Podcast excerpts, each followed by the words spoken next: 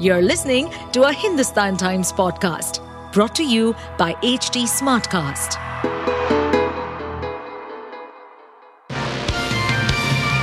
Hello. These are the top news for the day.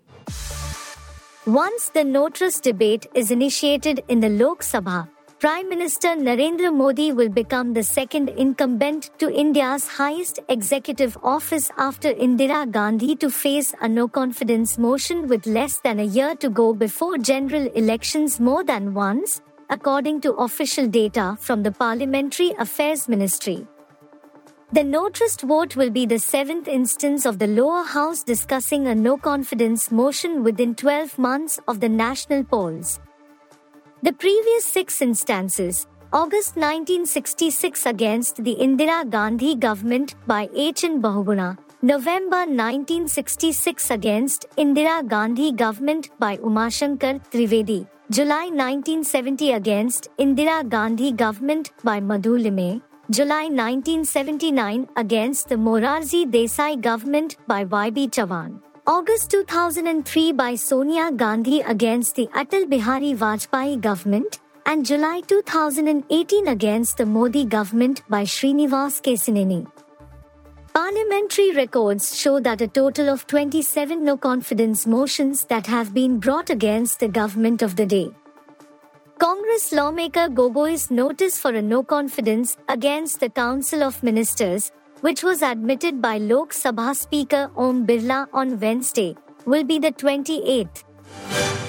Allahabad High Court Chief Justice Pritinker Divakar was hearing the petition filed by the Anjuman Intizamia Masjid Committee, challenging twenty-first of July order of the court of the Varanasi district judge for a survey of the barricaded area of the Gyanvapi Mosque premises by the Archaeological Survey of India. The hearing will resume at three thirty p.m. on Thursday. The Archaeological Survey of India, A S I, which was carrying out the exercise before it was stopped by the Supreme Court on Monday, also told the High Court that it will not damage any structure during the survey. The Gyanvapi dispute dates back decades, but on twenty-first of July, while hearing a petition by four Hindu women, the Varanasi District Court directed A S I to conduct a comprehensive survey using dating, excavation and ground-penetrating radar techniques of the plot where the mosque stands next to the Kashi Vishwanath Temple.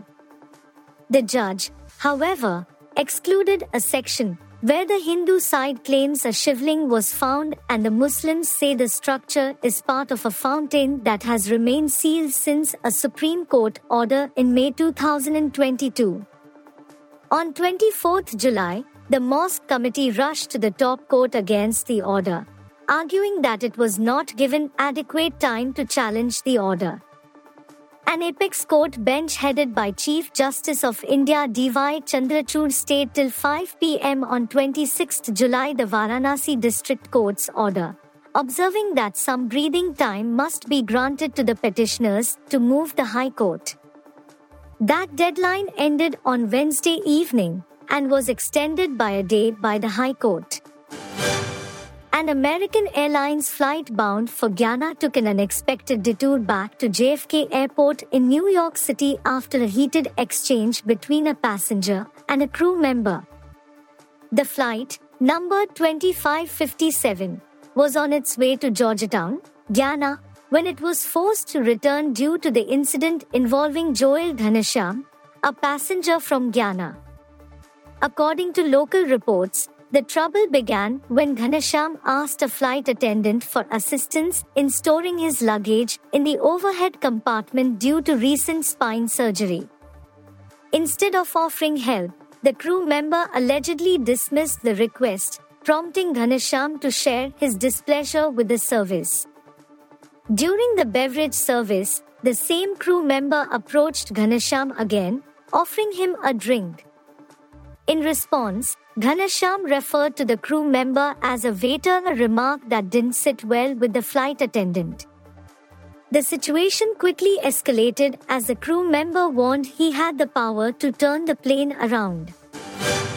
Prime Minister Narendra Modi on Wednesday made a strong pitch for a third term for his government, promising to make India the world's third largest economy with a faster-than-now pace of growth and development. On a day when the opposition Congress submitted a motion of no confidence in his government in the Lok Sabha, the Prime Minister reeled out statistics to showcase the developmental agenda of his government and exuded confidence in eradicating poverty as well as making India a developed nation in the next twenty-five years.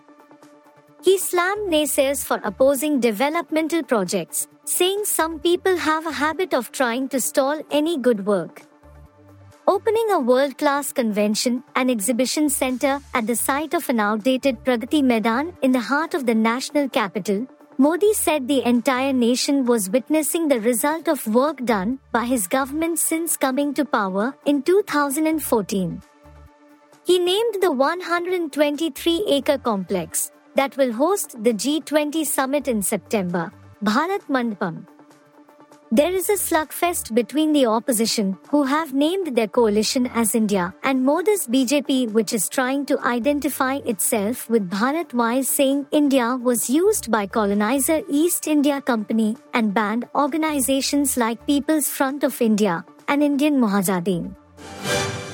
Following intense rain through the majority of July, which caused floods, landslides, and damage to infrastructure, particularly in the country's north, northwest and along the west coast, August will likely see a gradual lull in rainfall, with monsoon set to enter a weak phase, weather models indicate. Heavy rains across India's north and west in July have also meant that the nationwide rainfall deficit of ten percent at the end of June was overturned, and there is now five percent excess rain over the country, according to India Meteorological Department I M D data. While this trend of heavy rains is expected to continue over the next three days, the intensity is likely to fall from the first week of August with the start of the influence of El Nino, experts said. This will lead to what weather scientists call break conditions, a common phenomenon during the monsoon season. The latest extended range forecast from a couple of leading climate prediction centers suggest monsoon is entering a weak phase during first week of August, and then a classic break condition during the second week.